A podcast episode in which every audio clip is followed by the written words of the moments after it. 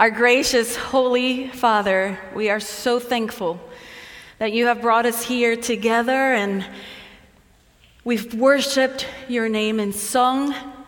We've heard your message in music, and now we get to hear it from your word, from the Bible and scripture. And I can't wait to hear from you, Lord. And I just pray that you will take this message and through your Holy Spirit that you will translate it into a language that each person here will understand so that each person re- receives the message that you have for each of us.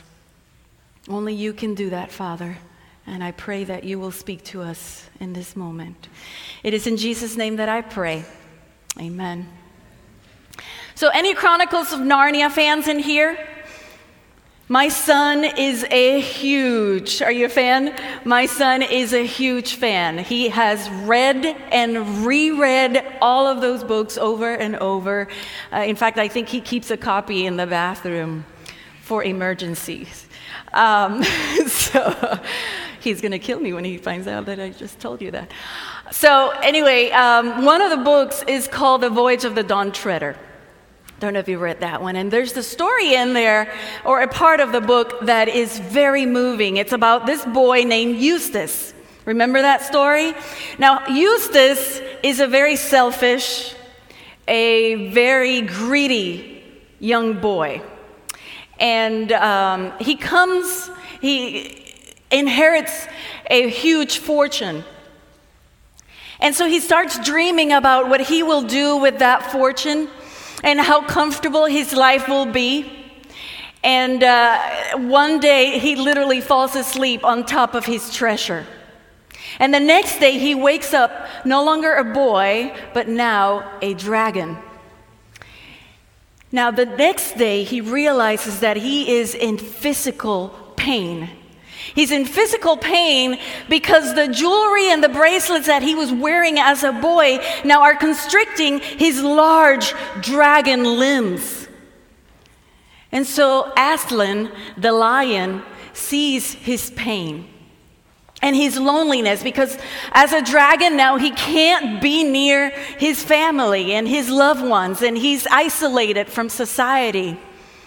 And so Aslan takes him all the way up to a mountain and there's a whale in the middle of a garden, and uh, there's Eustace. And he looks at the water and thinks, Boy, if I could just jump in that water, my pain will go away. Aslan knows what he's thinking, and he tells him, You must be undressed first. Eustace seems very confused because he's not wearing any clothes, but then he looks down and realizes, oh, I have scales. And so he grabs his claws and begins to tear at his scales. And he begins to tear at his skin, but realizes it's pointless because underneath the scale, there's even more dead skin. So Aslan looks at him as he stands there defeated. And he says, You will have to let me undress you. And Eustace seems very cautious because he knows Aslan has claws too. But his pain is getting stronger and stronger, and so he realizes he has no choice but to trust the lion to do what he has to do to help him. So Aslan begins to tear at his skin and his thick layer. And underneath all of that, layer and layer and layer of rough, thick, bumpy skin, there's smooth surface. And then after he's done undressing him. He picks him up, throws him in the water, and as Eustace resurfaces, he is no longer a dragon, he is now a boy. Aslan picks him out of the water. And now he puts on fresh brand new clothes on him. The lion, or I should say, the, the experience of Eustace is very similar to an experience or season in the wilderness. It can be painful, it can be confusing, it can be unbearable, lonely, not very fun, and sometimes even deadly. The wilderness can mean many things for many of us. It could be an agonizing question Where should I go to college? Should I take that job? Is God calling me there? It could be a financial situation where the bills are piled high and the bank account goes lower and lower. Could be a physical illness, an emotional struggle, an employment battle, a relational misunderstanding, a personal failure, or even a, a, a reputation to salvage. And on and on and on. We've all been there, and at some point, we've all experienced that, but wish to never go back. No one likes a season in the wilderness. It stirs us in difficult ways and it takes us out of our comfort zone, doesn't it? But just like Eustace, we all have layers and scales and dead skin that cover up the beautiful creation underneath. And so at times, a time in the wilderness, it's not only important, it is necessary for our growth. And this, unfortunately, it's not a process to be rushed because in the rushing, we may miss the lessons the season intended to teach us. As I was thinking about my own experiences in the seasons of wilderness in my life, I was thinking about the things, behaviors, the attitudes that prevented me from making the most out of the season. There are three temptations that I myself have fallen into at times of pain and frustration. And these three temptations prevent us from hearing the voice of God when we are in the thick of the wilderness. So, what are those things? And I will call them the three D's to avoid. When you're in school, you're asked to avoid a D, right? To shoot higher. And so think of this as the D's to avoid. The first D stands for discouragement. That sounds kind of silly to be in the wilderness, to be in a difficult time and be asked not to get discouraged. But boy, that has been a tough one for me. I, I am blessed with a type A personality, one of those that when you think something should be one way and it doesn't happen that way, boy, that's hard. That's hard for me. And so when I think of something, an experience in the wilderness, that I feel, oh, it should be this way, and it didn't happen that way, the first thing that happens inside of me is discouragement. Discouragement because instead of listening to the voice of God, I give in to that voice of disappointment begin to sing a poor me tune and justify my anger because unchecked discouragement will always lead to anger. The focus turns on us, me, me, me, instead of God. What are you trying to do here? So, when we think about the Israelites, remember when God rescued the Israelites from Egypt, from slavery, he promised that he would take them to the promised land. And now this trip was 250 miles one way from Egypt to Canaan, which is the promised land. And that's not too far. Sure, they were walking, but that was not supposed to take 40 years. maybe a few months.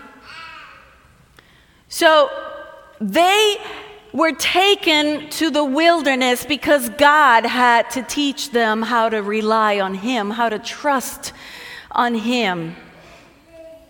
But unfortunately, they had allowed the discouragement from their life in the past to create a home in them. In Exodus 6, Moses is reassuring them that God has not forgotten about them. God will see them through this, that God has already picked out promised land for them, and that He will take them there. He is reassuring them that God has not forgotten about them. But we see their response to this on, uh, in Exodus 6 9. Moses reported this to the Israelites. This being the good news that God is with them. But they did not listen to him because of their discouragement and harsh labor. All they could think of was their pain and their misery until discouragement became their identity. When left unchecked, discouragement wreaks havoc in our attitude, and until it's, if it's left unchecked, it will eventually spill out into other areas of our lives, including the legacy that we leave, that we leave for others. After 40 years in the desert, the second generation of Israelites are still wandering through the desert, about to go into the promised land. And now they've been led by God a cloud by day, a fire by night. They have seen miracles. They have been given victories against their enemies. They literally receive bread into their hands. But as soon as they're told that their journey will be just a little longer because the land of Edom refuses permission to let them in or go through, they begin to grumble again. Numbers 21 4 and 5. And the soul of the people became very discouraged on the way.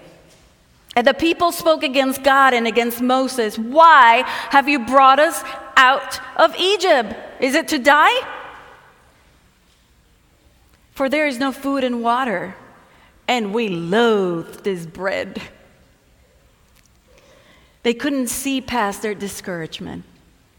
For 40 years, God tried to teach them to trust in Him, and they could not. They could not.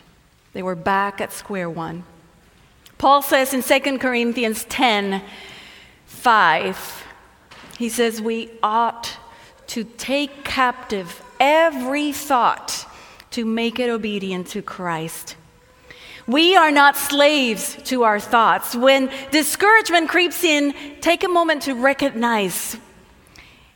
Take a moment to recognize what it is and what it's keeping you from. So change your perspective. Rebuke it if you have to in the name of Jesus Christ, because when you do that, it no longer has power over you. The second D stands for doubt.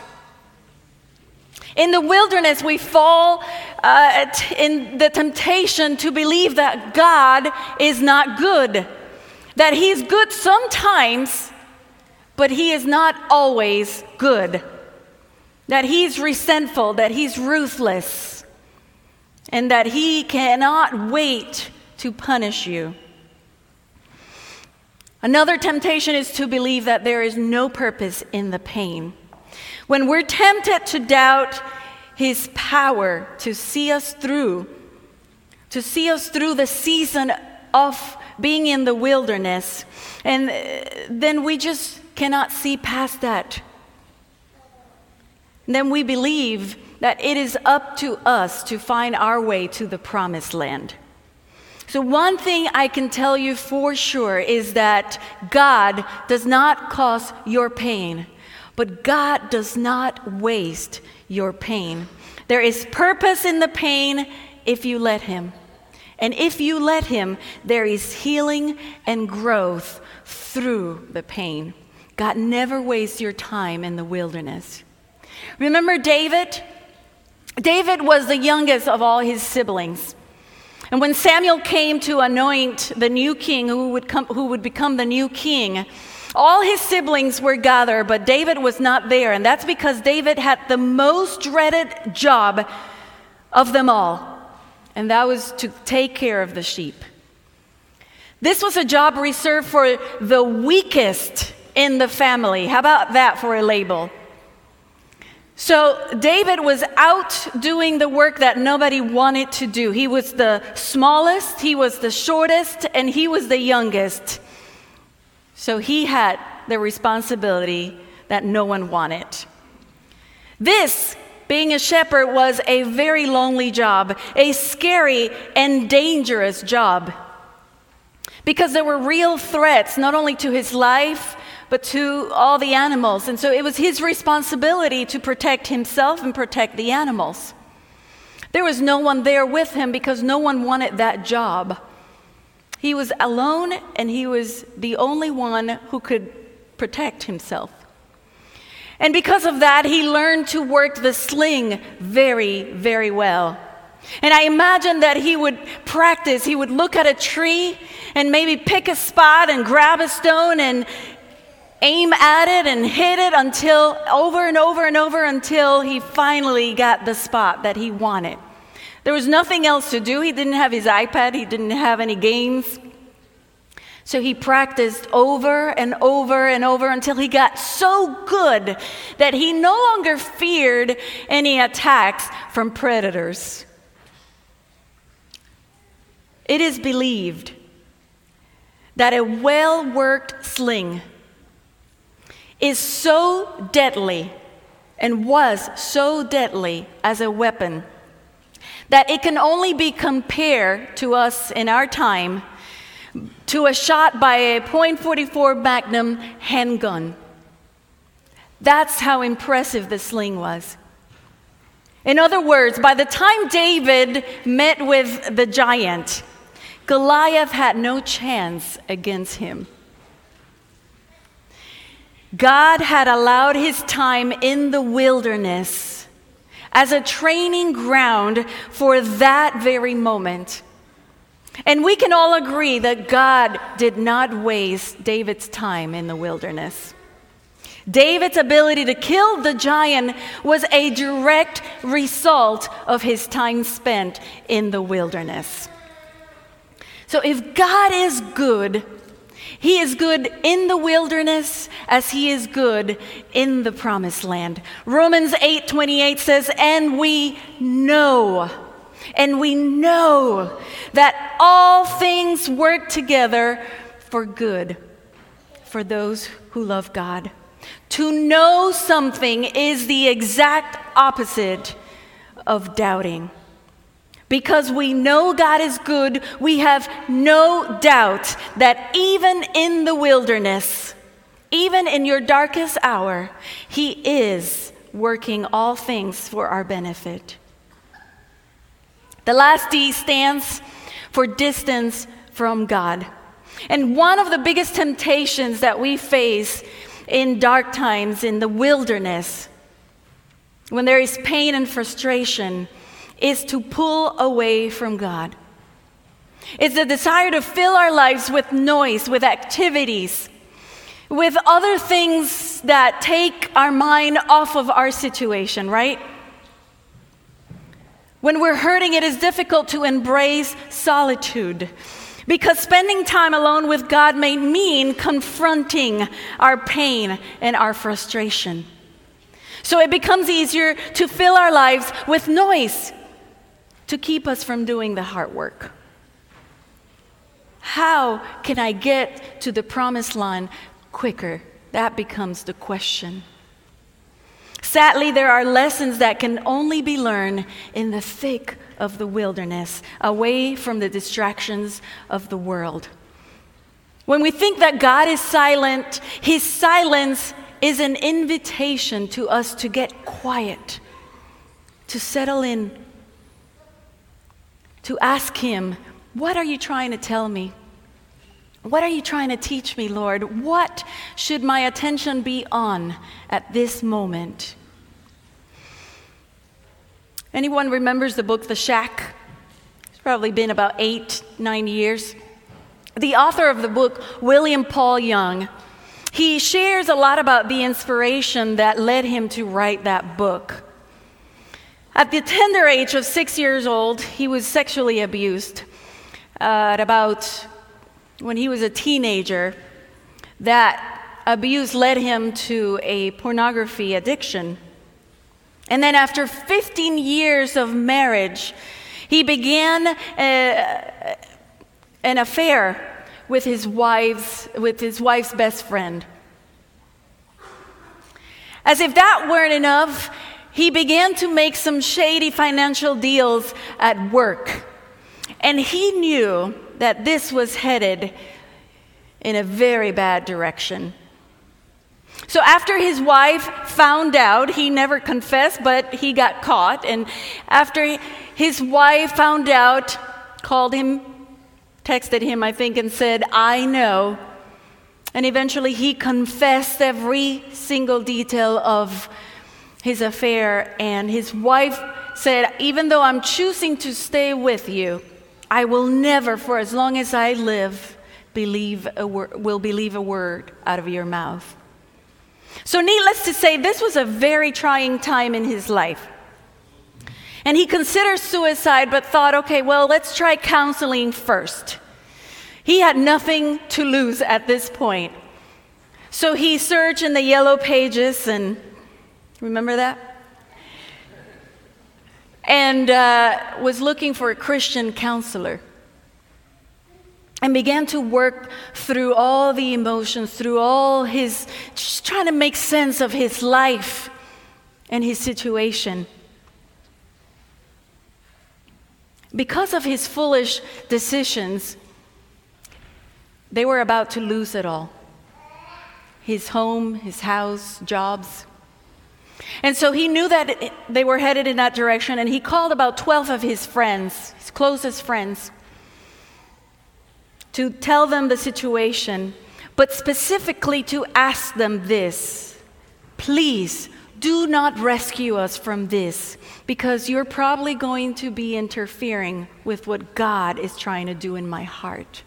Can you imagine saying that? He says, There are about three or four of my friends that could have easily written a check and gotten me out of this situation.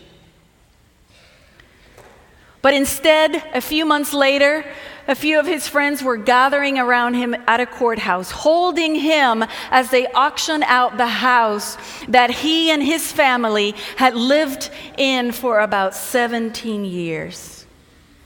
The family of six, two, uh, he, had, he has um, four children. Family of six moved to a 900 square foot apartment and he took three jobs to help make ends meet. And William said, As soon as I lost everything, joy fell on my lap like a ton of bricks. It sure was a difficult season in his life, but that's the place where he learned to trust God and where he found joy and contentment. And it is through that healing season in the wilderness that through that joy, the story that he wrote, the book, The Shack. Jeremy shared with us Psalm 42 earlier. Psalm 42 was also written out of a season of pain by the sons of Korah who served as worship leaders in the temple during the time of David. The heading in my Bible reads, Yearning for God in the midst of distresses. And the author begins with not just a desire, but more so a desperate need, a physical need for his soul. He says, verse 1 As the deer pants for the water, so my soul pants for you. Can you just picture that visual? The closest thing I have to a deer in my house is our, our black lab, Chloe. And Chloe loves toy balls.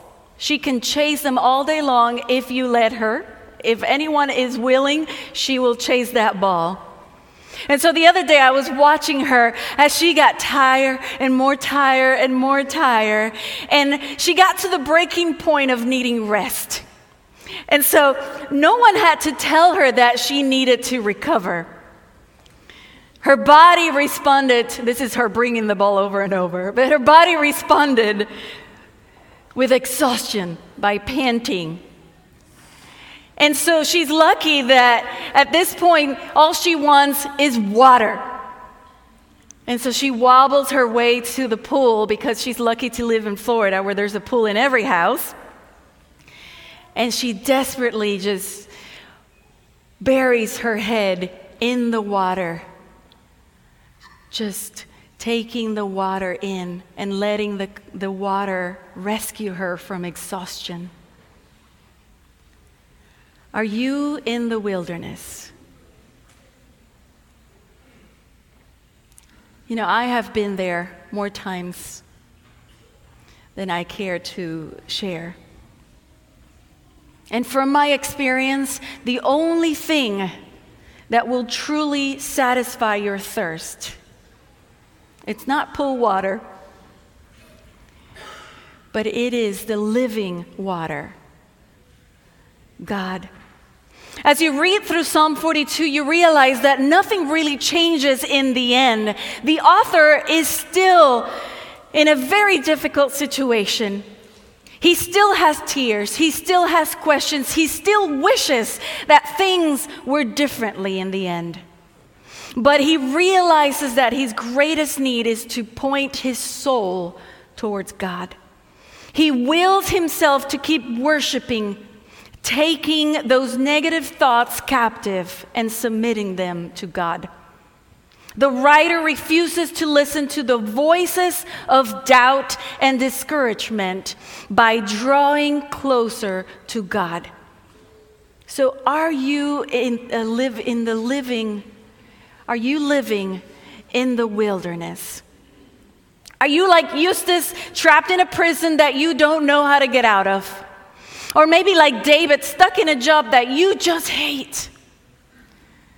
Or maybe like William, so deep in debt that you don't know what's going to happen next.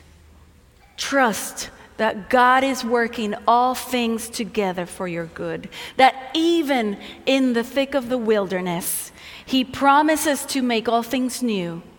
He promises to see you through. Whatever wilderness you're facing today, whether in life, family, work, know that God, know that God is able.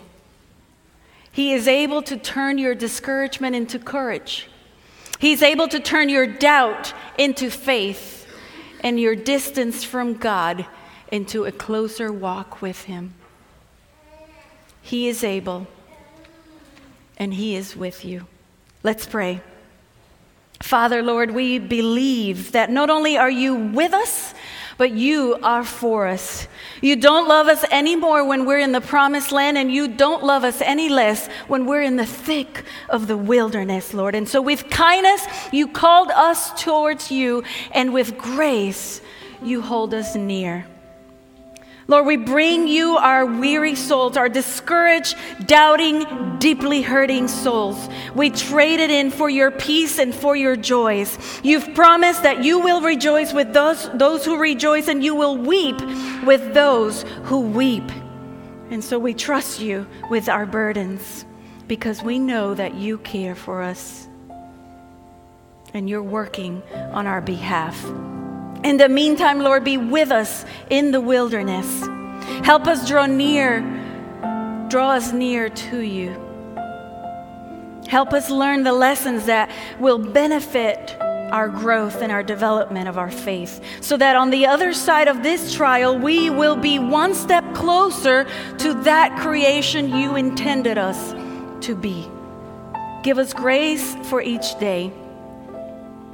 Tug at our hearts when we want to snuggle with doubt and discouragement, Lord, and pull us closer to you. Shake us out of our uncertainties. and give us the strength and the courage to fight ahead. Lord, you are good and you are good all the time. And we want to believe that, Lord. We want to live that out every day.